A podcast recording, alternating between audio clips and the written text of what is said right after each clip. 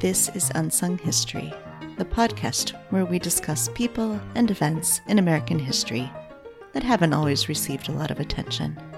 I'm your host, Kelly Therese Pollock. I'll start each episode with a brief introduction to the topic and then talk to someone who knows a lot more than I do. Be sure to subscribe to Unsung History on your favorite podcasting app so you never miss an episode. And please, Tell your friends, family, neighbors, colleagues, maybe even strangers to listen to.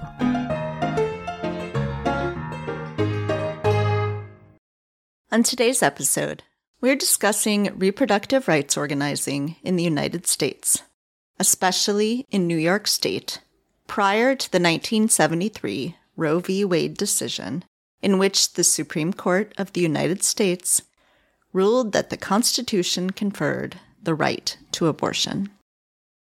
In 1827, New York State first criminalized abortion, with abortions before quickening, or when the fetus can first be felt, deemed a misdemeanor, and abortions post quickening a felony. By 1845, women in New York could be imprisoned for up to a year for obtaining an abortion. Of course, even with the restrictions, women continued to seek abortions in New York. Famously, Anne Trow Lohman, better known throughout the country as Madame Restell, or the wickedest woman in New York, operated as an abortion provider in New York City in the mid 19th century, earning a fortune despite facing repeated legal challenges she was eventually taken down in 1873 by Anthony Comstock, whom we discussed in more detail in our episode on Mary Ware Dennett. In New York, there was one exception to the abortion restriction. As was the case in many other states, abortions were legal if necessary to protect the life of the mother. Also, like in other states, women with connections or wealth, especially white women, were more likely to find a doctor willing to say the abortion was necessary. Poor women of color were disproportionately likelier to die as a result of illegal abortions. By the early 1960s, activists and legislators started to push for things to change. New York Assemblyman Percy E. Sutton introduced the first bill designed to loosen the restriction on abortion in 1965. But the Assembly never seriously considered it. One group in New York chose to help save women's lives by connecting them with reputable abortion providers and negotiating the fees to be accessible. That group, surprisingly, was made up of clergy. On May 22, 1967, a piece in the New York Times stated, quote, 21 Protestant ministers and rabbis in New York City have announced the establishment of a clergyman's consultation service on abortion to assist women seeking abortions. Unquote. The spokesperson for the group was Reverend Howard Moody of Judson Memorial Church, which served as the headquarters for the organization. Church administrator Arlene Carmen served as administrator for the CCS, setting up a rotation of on call clergy and operating the answering machine for the service. Carmen also went undercover posing as a pregnant woman to check out some of the providers. Eventually, the CCS went national, with clergy members across the country operating local chapters. In the six years of its existence, the CCS referred an estimated half million women for abortions, including to providers in England and Puerto Rico when the women could afford to travel. New York saw continued attempts at legislative reform. Activists protested that the reform efforts didn't go far enough. but even those were defeated in the legislature. In March 1969, a New York City based group called the Redstockings, which had previously protested at the legislature, decided to hold what was essentially a legislative hearing of their own with what they called the real experts. Hosting an abortion speak out at Washington Square Methodist Church. Twelve brave women spoke about their abortions to a crowd of 300. Possibly the first time American women had discussed abortions in a public forum. One woman who testified said that in her attempt to find a legal hospital abortion, the 10th hospital she visited agreed with a condition. Quote, They'd do it if I agreed to get sterilized. I was 20 years old. Unquote. Publicity and consciousness raising was part of the battle, but it took additional tactics and activists to change the law. The National Organization for Women, NOW, and partner organizations lobbied their legislators published pamphlets, and demonstrated to legislators the political will of their constituents. Finally, in 1970, Democratic Assemblyman Franz S. Leichter and his Republican colleague, Constance E. Cook, a vice president of NOW, New York, wrote legislation debated in the state legislature. In March 1970, the state Senate passed their bill 31 to 26. It then went to the state assembly, where Democrat George M. Michaels, who represented a very Roman Catholic district, changed his vote at the last moment, saying, quote, I fully appreciate that this is the termination of my political career. Unquote. He was right. But the bill passed and was signed into law by Republican Governor Nelson A. Rockefeller, making abortion legal in New York up to 24 weeks of pregnancy. New York wasn't the first state to decriminalize abortion, but unlike Hawaii, New York did not include a residency requirement. And it's estimated that more than 60% of the women who sought abortions in New York in the following years came from out of state. After abortion was decriminalized in New York, the Clergy Consultation Service opened an abortion clinic to make the procedure more accessible and less intimidating, partnering with Dr. Hale Harvey.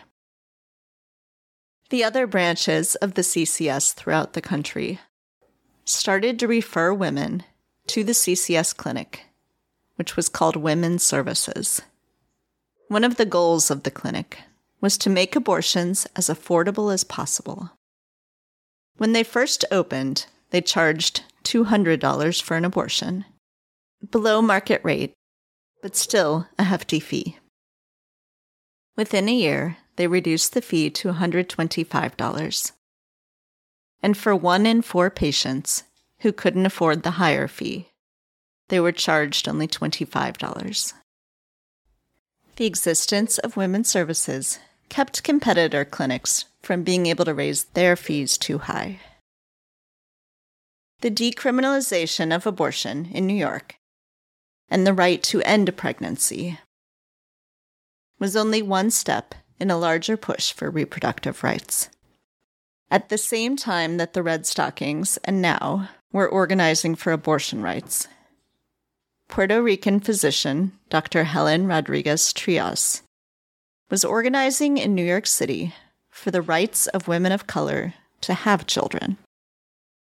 In the 1970s, she co founded the Committee to End Sterilization Abuse, or CESA, which pushed for stricter regulations around the sterilization of women, which had been used as a form of population control especially targeting Puerto Ricans in the archipelago and Black women, Latinas, and Native Americans on the mainland. CESA focused first on New York City and then found federal success when the Carter administration published federal guidelines around sterilization in November 1978, including a minimum age and a 30 day waiting period. Joining me now to help us understand more about the push for reproductive rights in New York in the 1960s and 70s is Dr. Felicia Kornbluh, a professor of history and gender, sexuality, and women's studies at the University of Vermont, and the author of the upcoming book, A Woman's Life is a Human Life My Mother, Our Neighbor, and the Journey from Reproductive Rights to Reproductive Justice. Welcome, Felicia. Thanks so much for joining me today. Oh, I'm just thrilled. So I, I love this book. We're going to talk about some. Uh, I wanted to ask a little bit if you could talk about sort of the, the personal inspiration uh, for how you got started on writing this particular book. Yes, this is a it's a political project and historical project, but it also is a personal project. And I have two ways into the story. One is through my mother, and one is through someone who was our uh, long term next door neighbor in New York City in the 1980s. So my mother, um, as I found out very sadly um, after she died, or really after she had a stroke, you know, which which meant that ultimately she was going to die soon. My mother was the original author of the bill that decriminalized abortion in New York State. And actually, the draft that my mother wrote at the end of 1968 was much more ambitious than the bill that was ultimately passed in New York in the spring of 1970, three years before Roe versus Wade.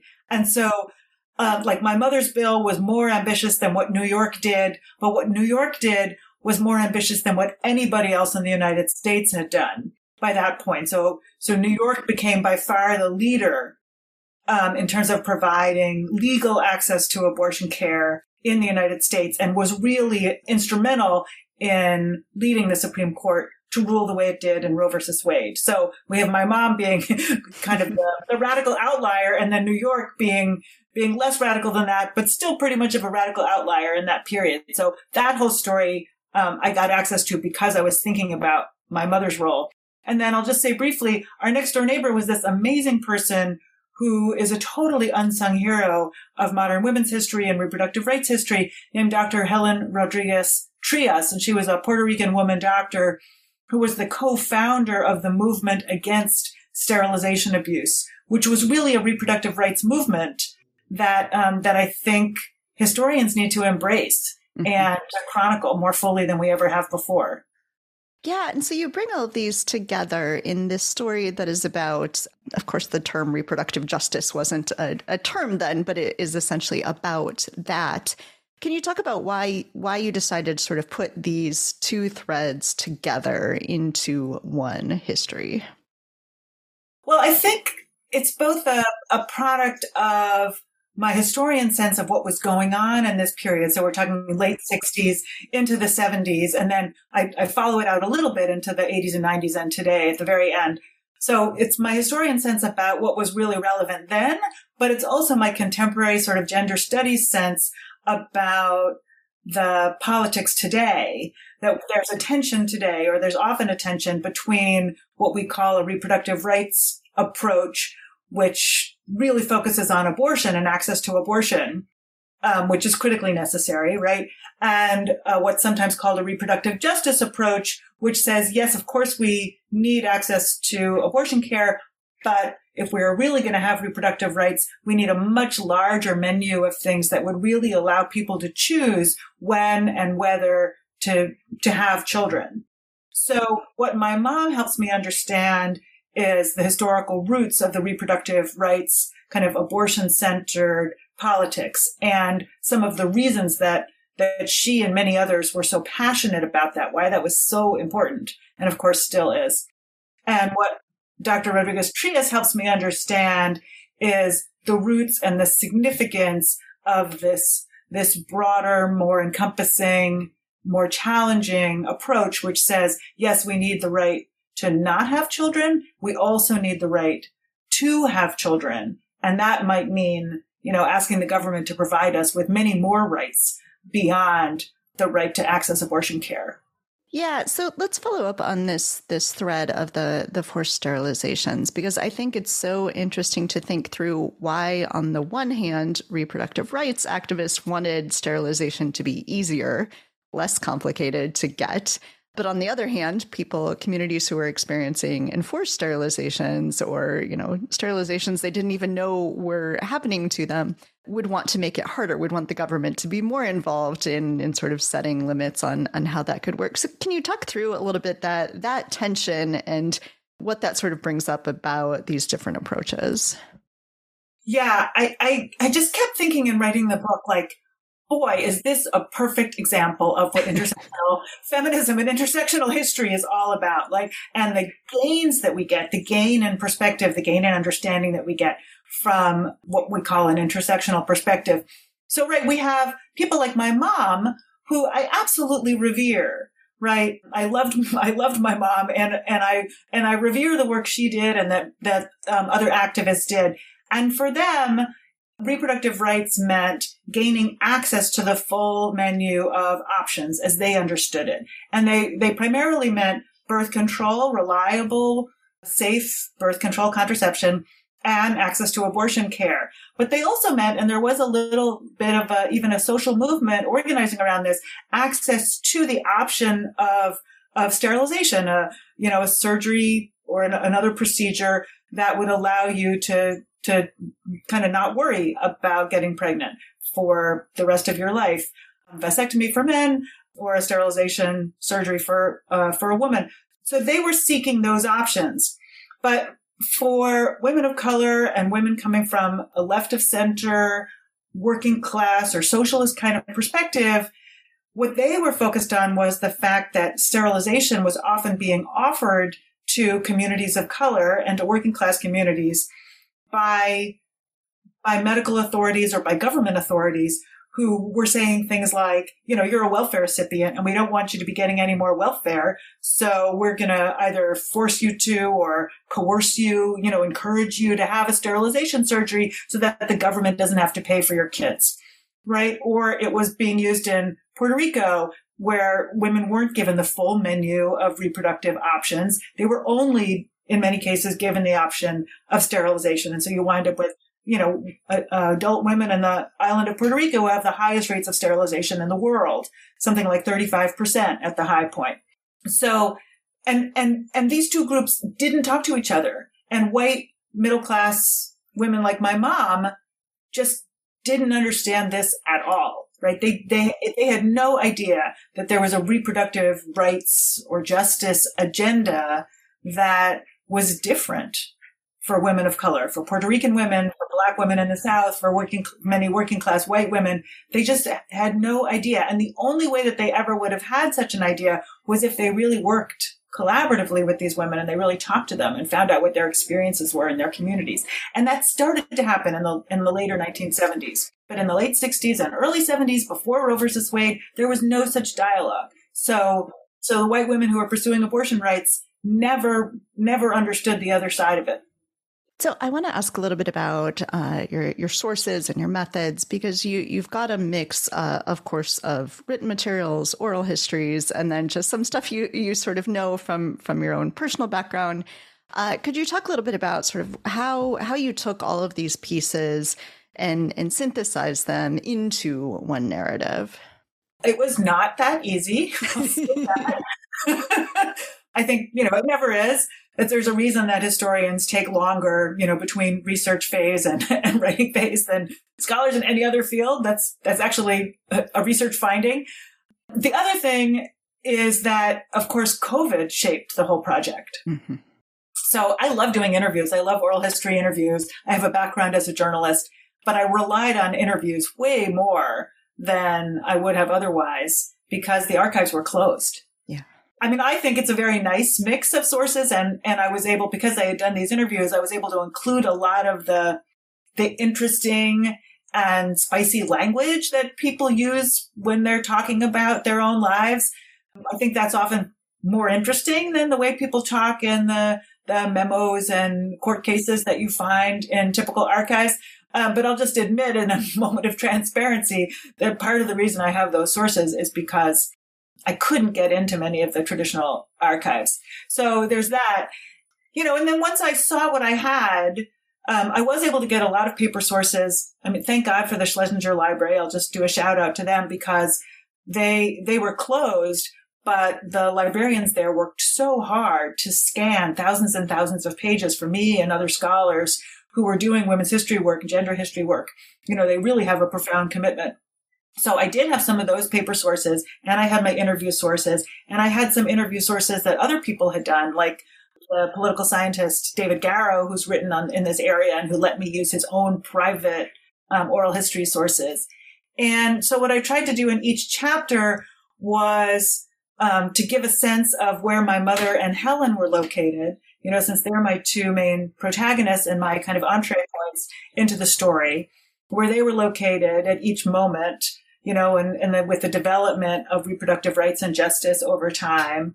And then to have a blend of more traditional paper sources, whether that's, you know, court cases or um, organizational memos and records of that kind, and the oral history sources, whether it's my oral history sources or or Garrow's or some of the ones that they hold at the Schlesinger. So I tried to blend that all the way through and to and to keep to keep carrying Helen and my mother also through as characters to the greatest degree possible. Yeah, yeah. Oh, I, I, it works really well. So you know, it's unfortunate we had COVID, but it does. the the interviews uh, work really well. So I, am glad that they're uh, that they were part of it. I want to talk some about uh, religion and the role of both religious organizations, but also individual religious actors in this history because it's so uh, it's so important, sort of both sides, how everything works out. So, could you talk some about that, the the religious actors that you were looking at, uh, and the the role that they played? It's so important. Yeah, so there there's one whole chapter of the book about the clergy consultation service on abortion. And I revisit it in the epilogue a little bit. And that was very important to me because I think that there hasn't been enough work done on the clergy consultation service and their very important role in um, helping people access abortion in the pre Roe versus Wade period, and even in the pre New York State, you know, change of the law period. And what they represent is a faith based movement for reproductive rights. And, you know, usually when we look back, we think that there were faith based movements that were going the other way and faith based movements that ultimately uh, created the modern pro life movement, right? And its victories. Um, but I think it's too easy to forget that there also was a faith-based movement on the other side that helped change the law in New York State. And then once the law did change in New York State, they helped bring people to New York because New York was the most liberal abortion jurisdiction in the United States and it had no residency requirement. So suddenly the clergy all over the country could help people get to New York and they could get a safe, legal, relatively affordable um, abortion procedure if they could get there.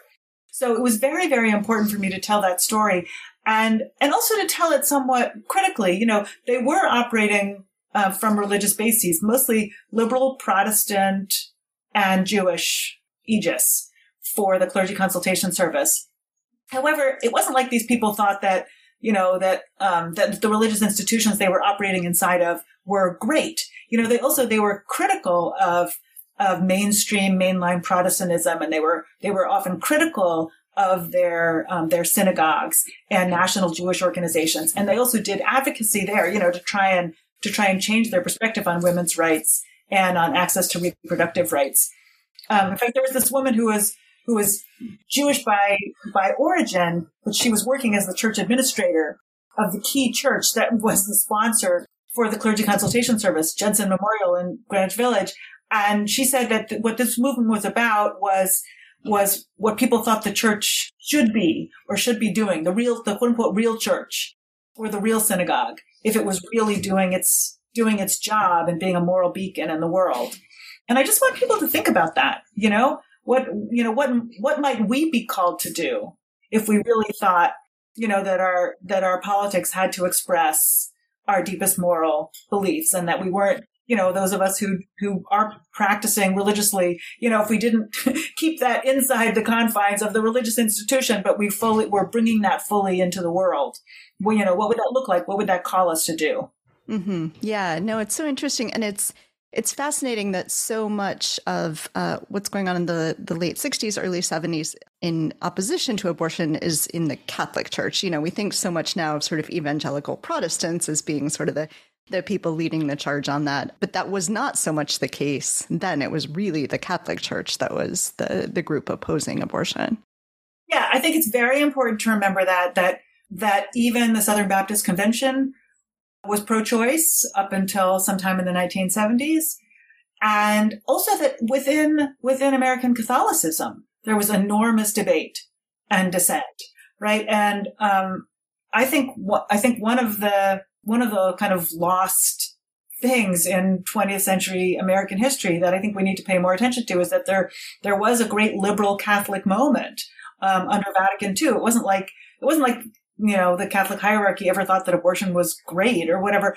But they thought that there were other priorities that might be more important, mm-hmm. like addressing poverty, you know, and addressing injustice. Yeah. And, and they, and, and there were many lay Catholics and even some, uh, some people in the hierarchy who said, you know, let's just, let's leave this alone, this, this issue of, of abortion or reproductive rights and let the government do what it's going to do and then let people of faith do what they're going to do according to their faith you know, but this is not an area that we need to be legislating around.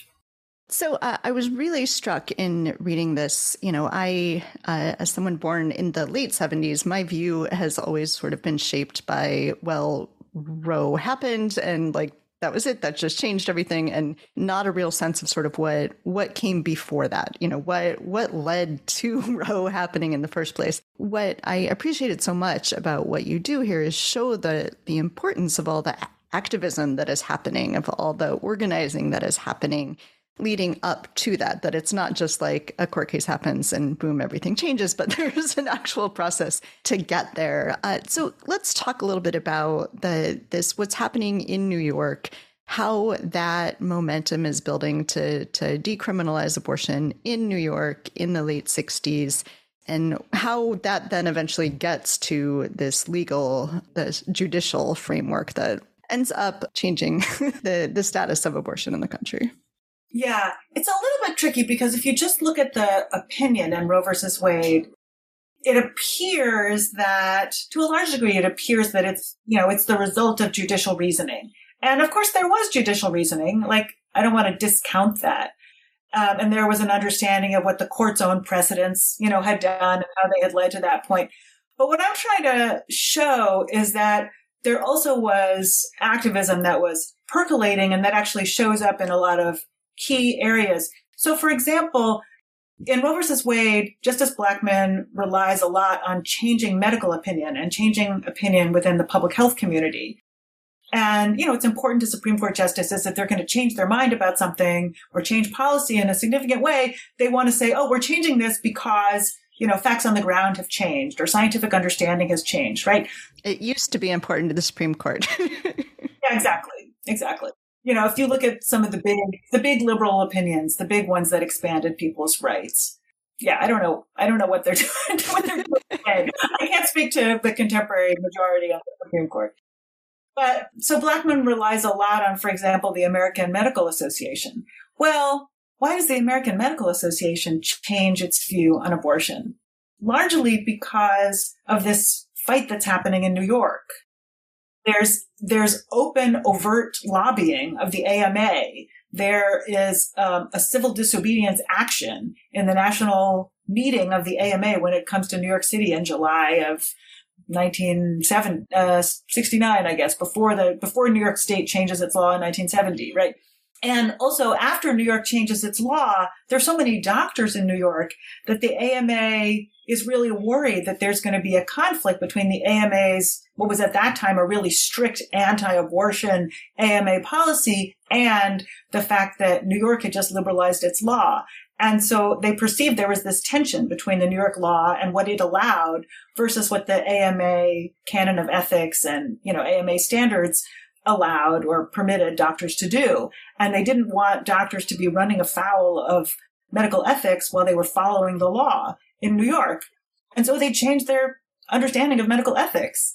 And because they, they made that change, Justice Blackmun then, you know, shows up in Roe versus Wade and he's like, oh, the AMA has recently changed its policy and is, now has a much more liberal approach.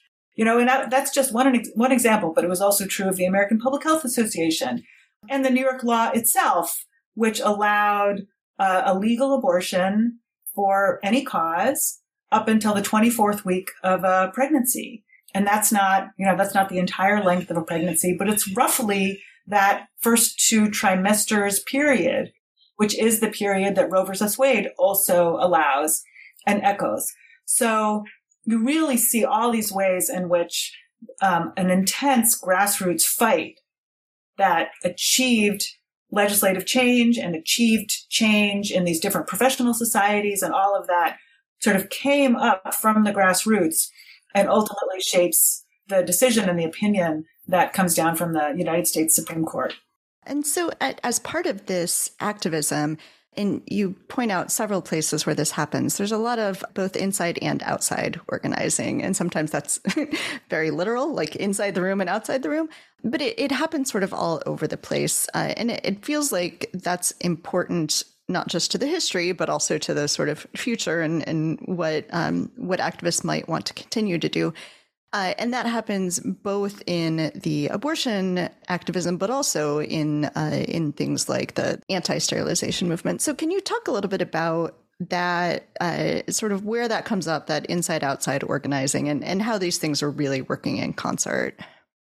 Yeah, I think I think of that as an incredibly important historical point and also one for contemporary politics and future politics. It really does seem like it required activism in the streets, you know, which changed public opinion. You know, for example, around abortion, there were radical feminists who were shouting down legislators, who were breaking up meetings, you know, and, and those, I mean, think historians have done an okay job of of remembering them and putting them into the historical record.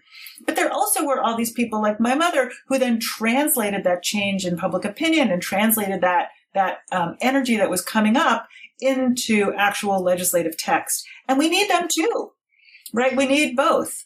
Um, I don't think that that my mom and other members of the National Organization for Women would have been able to do it alone. But I also don't think that the radical feminists who were shouting down the legislators would have been able to do it alone. And similarly, you know, I look at these very important successes that the anti-sterilization movement had, you know, that they were able first to change the way New York City's public hospitals ran things, and then they were able to pass a law in the New York City Council, and ultimately they got the federal government to change its policy based on their victory in New York. And they were doing the same thing, right? They were um, inside the public hospital bureaucracy and kind of haggling it out, you know, hashing it out with these elite doctors who were like, don't take away our autonomy to, you know, to sterilize people when we want to sterilize people. Like they were in the room fighting it out. You know, it's probably really boring a lot of the time, really frustrating. And they were outside organizing Puerto Rican community members and black community members to, you know, to have protests, um, to be loud, to storm meetings sometimes, to testify, right? And what, what the people who were involved in that movement remember is that they needed both strategies. They mm-hmm. needed them all the time, even if it was the same people essentially. You know, they needed to be working in both ways. And that's how they had these amazing successes. Yeah, I think uh, another key to the success, of course, is just the sheer amount of time and work that went into all of this. You talk, I think, when you're talking about when you're talking about CARASA, you know, just the the the length of these meetings and the, how often they they had to meet to get things done. Uh, can you talk a little bit about sort of uh, how how much work it takes, but also sort of how that affects who can who can do this work, who is even available to to do this kind of work? Yeah, so I end the main part of the book discussing this very extraordinary reproductive rights organization called CARASA, the Committee for Abortion Rights and Against Sterilization Abuse. And I end with them because they are the ones who sort of start to bring these two wings of the movement together, right? They're deeply committed to abortion rights and abortion access, but they also keep their eye on the fight against sterilization abuse. And so they, you know, they understand the agenda of white middle class women and also the agenda of, of everybody else, you could say. So, you know, they were fantastic. Um, a lot of the people who became the most prominent activists in CARASA were graduate students. And, you know, some of them are now famous women's studies uh, professors, um, historians, anthropologists, um, sociologists, um, professors of medicine.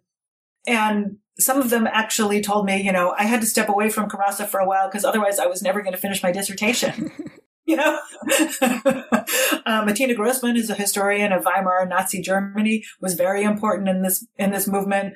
I mean, God bless her for being willing to spend as much time as she did, but it was because she was a funded graduate student, essentially, mm-hmm. that she was able to do some of this work.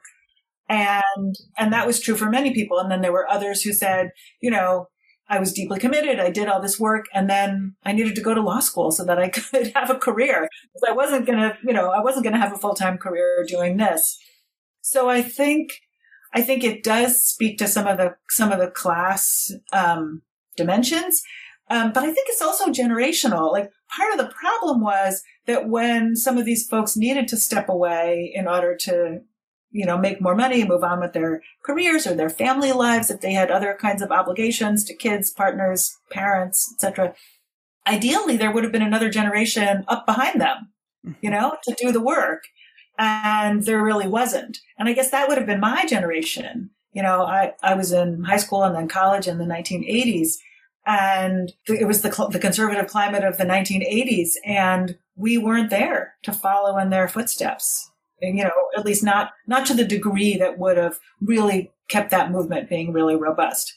You know, of course, what there was in the 80s was there was a women of color feminist movement, actually a, mm-hmm. a whole bunch of women of color feminist movements, plural, that arose. And, you know, and, and there too, people took a lot of risks. They took a lot of time out from other obligations in their lives. And what I, what I kind of show in the epilogue is that the women of color reproductive rights movement was really only to become able to become self-sustainable when it received a significant amount of foundation funding. And when and when there was a real investment not just in um, taking on this particular issue at this particular moment but in doing organizational development for groups like SisterSong which is now the the the most readily identified um, reproductive justice movement, which is a women of color movement in the U.S. So I think your, your question, you know, kind of goes in both ways. It's about people and what time, you know, what period in their lives are they at and what's their class background? Can they rely on some family resources or their graduate school resources? And, you know, and also, you know, if we're committed to this kind of work, if institutions are committed to this kind of work, then is the funding going to be made available from from the nonprofit sector, the, the foundation sector, or somebody like that. Because that seems like that was really essential. Yeah. So we we've started to t- touch on this already, but uh, you talk a lot about coalitions and coalition building and how important that is, and it, it's interesting to see in these different movements sort of who who does and doesn't come together uh, and to to try to work uh, on these issues. Can you talk a little bit about that piece about the importance of coalitions uh, and and really sort of the the downsides of, of coalitions and how they can sort of fall apart.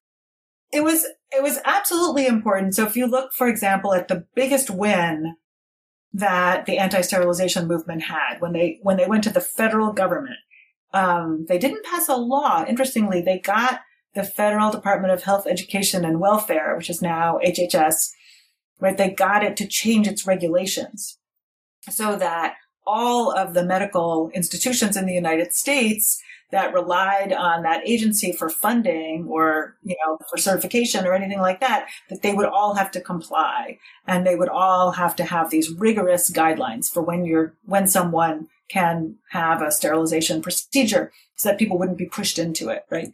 Um, so that's a huge win.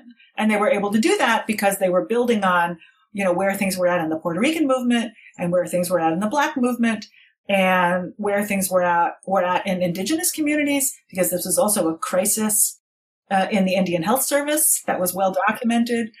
And they were building on the left, which was pretty robust in the 1970s, the socialist feminist left in particular, groups like CARASA. And they had many, many allies across the country. And with that, they were able even to overcome opposition from Planned Parenthood and the National Organization for Women, because Planned Parenthood and NOW were, wor- you know, we're worried that if they, if, if they made it harder for people to get sterilizations, that that would diminish people's reproductive rights. So you have this big coalition and then you have its opponents in some of the traditional more elite feminist organizations and the big coalition wins. They win kind of hands down, right? It's, it, it winds up actually being a, an easy victory for them. And that's because they're bringing all these different people together, all of whom are deeply committed to this issue. There also were some members of, of that group, CARASA, who, who said that, that coalitions weren't enough. Right? Particularly, I, um, I interviewed Sarah Schulman, who later became a well-known activist with the AIDS group ACT UP. And, and I had an oral history interview that I was able to access from from uh, Maxine Wolfe, who also was an important member of ACT UP. So they started in CARASA, but then later they became became critically important AIDS activists. So they their perspective was coalitions are great, but if people have a, a kind of a thin commitment to the issue, if it's a coalition that's built on a, a thin commitment, then that's not going to carry the day. You need a coalition where people are fully invested. And so what they saw happening in CARASA was that there was a small core of people who were deeply committed. And then there was this coalitional politics that was not kind of deeply rooted. You know, people didn't feel like it was a do or die issue for them.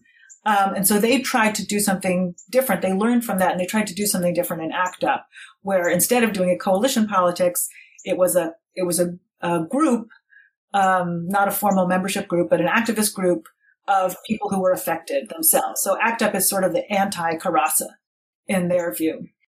So, you know, those are two different models. If you have a really robust coalition and people are deeply committed, it seems like you can win a lot. But if you have a th- kind of a thin coalition where people are saying, oh yeah, I kind of believe in that, but it's not really my issue, you know, then, um, then it seems like that can, that can dissipate and fall apart, um, too easily. Yeah. As you started writing this, of course, you knew uh, reproductive rights were in danger. Uh, that that's been obvious for a while, but it was, of course, before the SCOTUS ruling. So, can we talk some about, and, and this is kind of where you go in the epilogue about kind of how we can use this this history as sort of a plan for the future, a sort of roadmap for for where activists in this space can look for inspiration, the lessons that they can draw from that past. When I started the book, I had I had what I think of as a very I don't know, very obvious legal history or socio-legal history kind of approach, which was, you know, we overemphasize what happens in the Supreme Court right? And that we have to look elsewhere. That's, we, we say that all the time in legal history or in socio-legal history, right? That we don't want to, we don't want to spend all of our attention looking at what happens in the federal courts.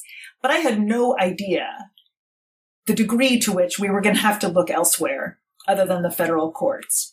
Right. I know that the federal courts were somewhat inimical to women's rights and reproductive rights, but, but the, the Dobbs versus Jackson women's health opinion was a surprise, even to me, right? The, that, that, that it was a blanket overturning and, and the degree of kind of hostility that was expressed toward women's rights and toward the whole body of liberty oriented jurisprudence and politics of the past 50 plus years, right? Mm-hmm.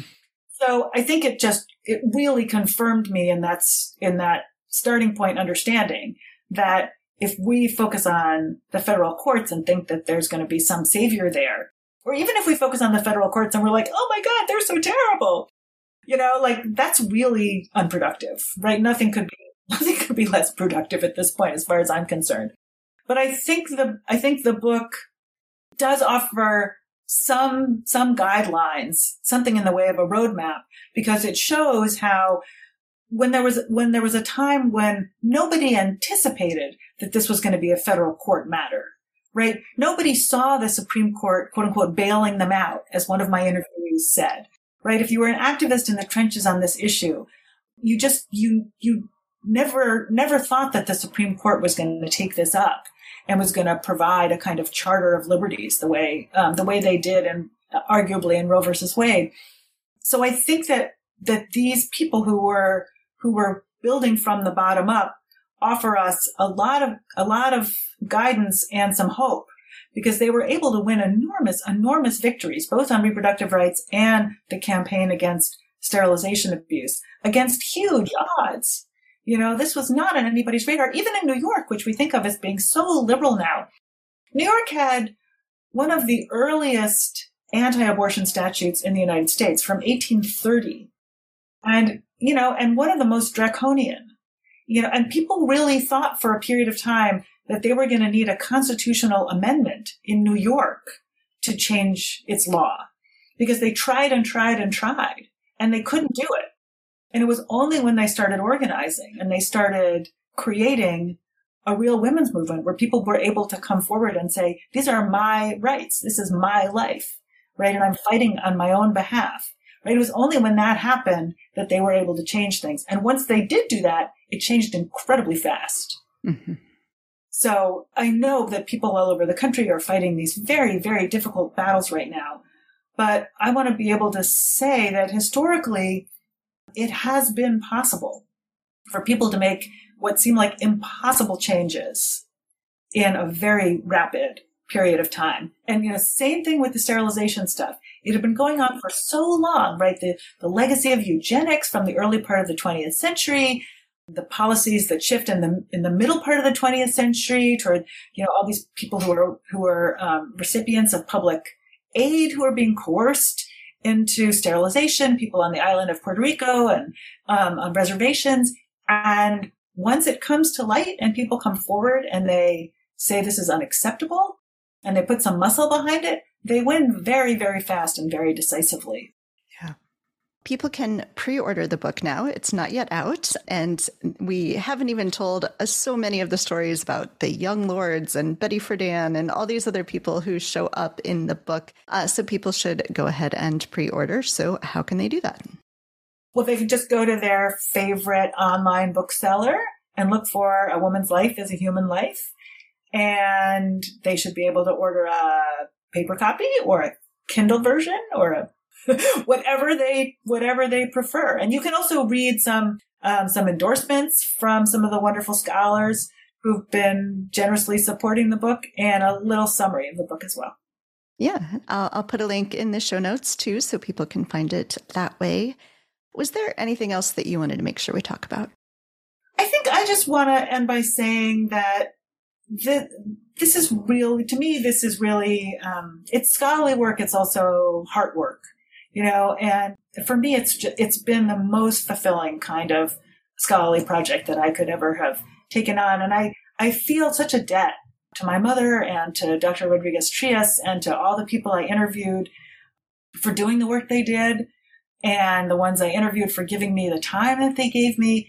And I don't know what I'm going to do next, but for me, um, this is the this is the kind of historical praxis that I want to be engaged in, you know, that's connecting the past and the present, giving the past its due, as historians like to do, but at the same time, you know, understanding all the ways in which it's connected to our contemporary challenges. Yeah. Well, thank you so much uh, for writing this book and uh, for speaking with me today. Thank you.